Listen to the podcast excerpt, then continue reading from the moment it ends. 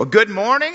I am Pastor Kurt Gentry. I, I, get a chance to help lead the folks here, and I am privileged today to talk to you about a couple of things. One is, uh, some of you are going to be really excited because this is going to be probably, if, if this is your first time, it'll be the shortest church service you've ever been to. So you'll be really excited about that. Uh, but we're going to preach, we're going to get music in, we're going to do those kind of things. And so that's one part of it. Uh, so I'll, I'll, tell you a little bit about that. What we're going to do here in about 15 minutes or so is we're going to close the service. But we give, we, we ask you to participate with us because something we do here at, at Renovation is we really believe in intergenerational ministry. We haven't got it all figured out yet, and we are continuing to, to, to, strive towards that. But one of the things we do is we do what we call intergenerational groups. We're going to uh, end the service here, like I said, in about 15 minutes or so. You will leave out of here if you choose to participate. Uh, you will leave, and I encourage you to do that because I think it's, a, it's just stretching for some of you, but it's awesome. You'll go to the gymnasium, which is directly west of here, and hopefully it's not pouring down rain then. Uh, you'll go west of here, and you'll walk in the door, and there's six sets of numbers you with me so far? 13 to 22, 23 to 34, 35 to 46, or something like that. You'll pick that number up, the first number that's on top, and you'll go sit at that table. That's the table you're at. And you're, hopefully what happens is at the end of that, walking in there, is you'll end up with a person who's in 13 to 22. Was there six different age groups there? There'll be a set of questions there, not too personal, so okay, so don't get freaked out there. It's not an accountability group where we get down and real deep. But the other part is today, which is the added bonus, is that we got biscuits and gravy. We got eggs. We got juice. We got we, Bosa. I think we got some Bosa donut holes. I, we've got, we believe here in eating together. But let me tell you, part of the reason why you say, well, it's just because we like eating. But you know, Jesus practiced the art of the long meal. In his culture, sitting at the table for long periods of time was what really built that community. And so that's the koinonia that we talk about here. Uh, that, that we believe it's something that, that, that fellowship that only happens when the Spirit is really working through a community of people. And that's what we're trying to do. That's what the team membership class, uh, Andy said it's the last one. It's the last one for this window. Okay, it won't be the last one ever. I just want to make sure we clarify that. It won't be the last one ever to be able to, to engage in the, in the team membership, but it'll probably be the last one for this, for this next few weeks and last season. But it is, we believe it when it's a different level of investment when you become a teammate. And it, and it does something for the ethos of this church, and we are just uh, just encouraging to be a part of that. You don't have to be a, uh, in that or even attend one to be a, to attend here or even to serve here, but we believe it takes us kind of to a different level. So that's coming up. So, uh, but uh, but but I, I heard this story this week, and I thought it was a great story. It said the story goes a few days before Thanksgiving, an elderly man here in Phoenix called his son in New York and said to him, I hate to run your day, son, but your mom and I are getting divorced. 45 years of marriage, of misery, is enough. We are sick of each other. I need you to call your sister and tell her what I just told you. So, so the, so the son gets off the phone frantic and he calls his sister in, in Chicago and he tells her what he had just heard and she says, she just kind of explodes on the phone. She says, like heck, they're getting a divorce. And she gets off the phone. She said, I'll take care of this. She gets on the phone and calls her dad. And, and man, she lights into him. Says, You're not getting a divorce. Don't do a single thing till I get there. I'm, I'm calling my brother back and we'll be there tomorrow. Until then, don't do a thing. Do you hear me? He hangs the phone up, turns to his wife, and says, Okay, honey, the kids are coming for Thanksgiving and they're paying for their own flights. Thanksgiving's about a lot of things, isn't it? It really is. It's about a lot of things. It's about family and however you make that happen. it's about tradition. It's about food. Amen. now, but it's about football for some. It's about a lot of things. But for some people, Thursday is the day that's holding you back before Black Friday. It's just that day that happens to be in the way before you get to there. Now, unfortunately, Black Friday has crept into what? Black Thursday evening now, or whatever it's called. I don't know what you call it. But it's working its way back into our lives. And it's a shame to me that we can't have one day, just one day, where that pressure is not there. Now, how many of you know what a blue law is? You ever heard of a blue law? You grew up at a time, and I grew up in Arkansas. The blue law in Arkansas when I was growing up, you could not have, uh, businesses wouldn't be open. You couldn't open on Sunday. Or, I mean, you couldn't open on Sunday. Or you couldn't open until a time where everybody that had a chance to go to religious service could go to it. It's called a blue law. And there's still blue laws out there in different parts of the country. You can't sell alcohol at a certain time. Some car businesses, I don't know why they picked on car businesses, couldn't open at a certain time. You can't hunt. Blue law affects uh, hunting in some states. You can't hunt at a certain time of the day on Sunday. So it's a blue law where, where they blocked out time. And of course, as we know, that's crept and crept and crept into our culture to all the way to Black Friday to Black Thursday night, whatever it is. But what it does is, as we've talked about margin over these last few weeks, it plays on one of our greatest stressors or fears is that I'm going to miss out. One of our greatest fears in, in, in, most of our lives, even as adults, is I don't want to be left out. I don't want to miss out. So we cram our schedules with the way the culture pushes us so we will make sure we, we don't miss out. Now, I'm not saying, number one, it's a sin, and I'm sure not saying you're wrong by going to Black Friday or Black Thursday evening. That is not what I'm saying. I'm just saying, can't we just have a day? hurry, hurry, because you may miss out. Hurry. James Bryan Smith says that the number one spiritual sickness for our day is hurry sickness. He says we're constantly in a hurry because we have overloaded our schedules. And when we lack margin in our lives, we become tired and lonely and joyless, which seems to invite temptation. When we become lonely and joyless, it invites temptation to do things. We've talked about the last few weeks, those signs of being in the heat too long or being the stressors or you're marginless. One of them is people become a burden instead of a blessing in your life. You've been in the heat too long when that's the case.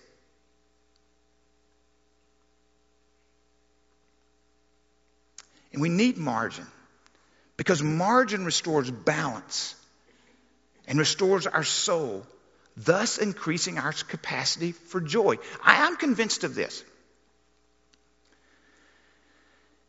that joy and a thankful heart are the great defenders against being overstressed, marginless. If you are a person full of joy and you're a person full of gratitude, where you live your life more from the I get tos and I want tos instead of the I have tos. If you look at your schedule and you go, I, my schedule is more full of I have tos. Did you know I have tos can become I get tos? Do you know taking out the trash, I have to take out the trash, can become I get to because I'm serving my family? Cleaning your bedroom, students,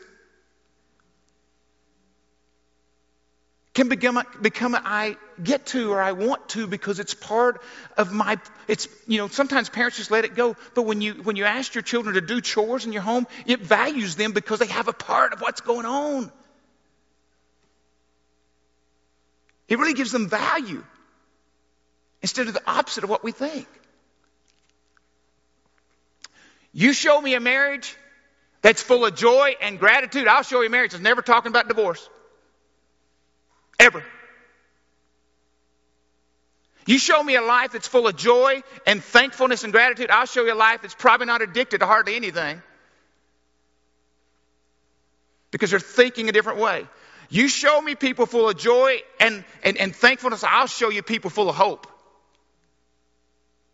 And if we're going to be the church we've God's called us to be, we're part of what our vision statement is to be a voice of hope. But we need space. We've been taught our happiness is somehow dependent on what's happening. But what's happening may not always be happy. But it can be full of joy. And it can be full of thankfulness. You know, the Apostle Paul in Philippians 4 4. Now remember, he's in prison when he's writing this. I love this. Rejoice in the Lord always. I love what he says. I'll say it again. Rejoice.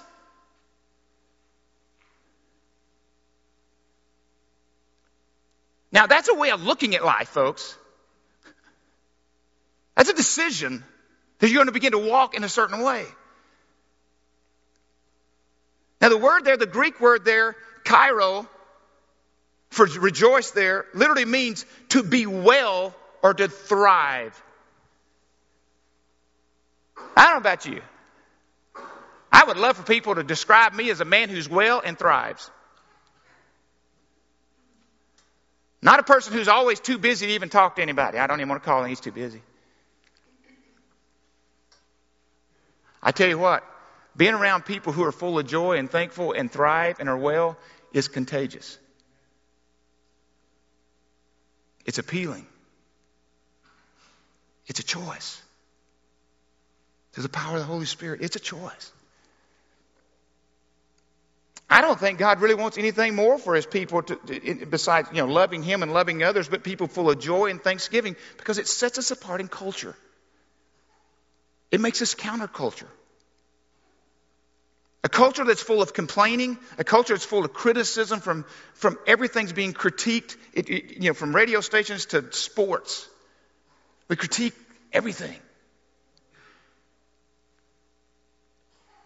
You know, the arch enemy of joy and thanksgiving is complaining. The two cannot, really coexist in the same heart. But here's what complaining does for you if you're really into it. This is what it doesn't do it doesn't change anything or make situations better. Most complaining doesn't do that. But here's the thing it does do if you're really into it it amplifies frustration, it spreads discontent. Complaining makes us miserable, it steals our joy. But it's so easy to opt for that. Psalm 77 3, and I love the way the King James Version says, I complained, people, spirit was overwhelmed. I complained and my spirit was overwhelmed. So many times we're so focused on what we want God to do for us, we forget so many times what He's already done for us, and most of the things He's done for us are way greater than what we're even asking for right now.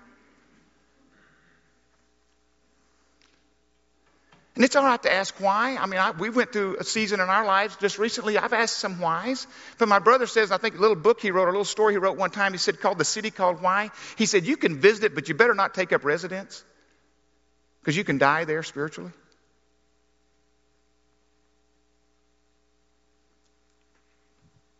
Alan Perkins says, a thankful spirit is the one, is the one, is one of the key distinguishing marks of a Christian.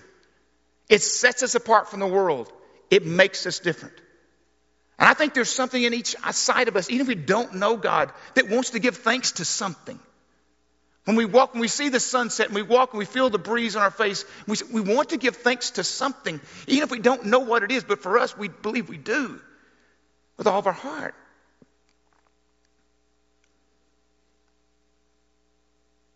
I give thanks, I feel closer to God. When I'm thanking Him for the sunset, there's something about that. And it's not just, okay, just positive thinking, get yourself revved up, Kurt. No, there just seems to be when I begin to be thankful. I used to have teenagers do this. I said, just take your hand and do this. You humor me here, some of you. Do this. That's pretty awesome. I'm thankful that I can do that because some people can't. I'm thankful. I'm thankful for you that you have ears to hear me this morning. You may not be, but I am. I'm thankful I have here ears to hear you laugh.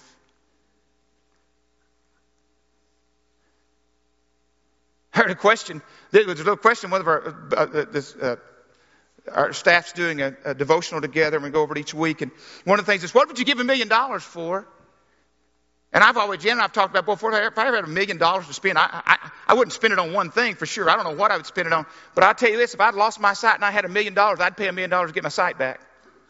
If I had a child that was sick terminally, and I didn't, you know, and, and, and if I had a million dollars and it would get them well, I'd pay it.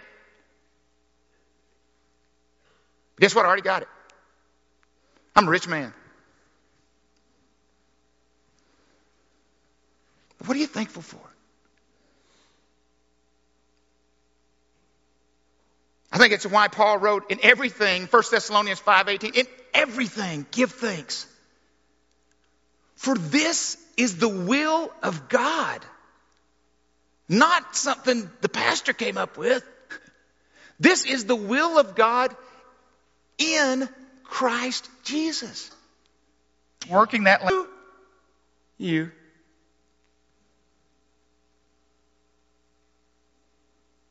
It's God's plan and His will for us to give thanks to Him. Now, I hope that's an everyday thing, not a once a year thing.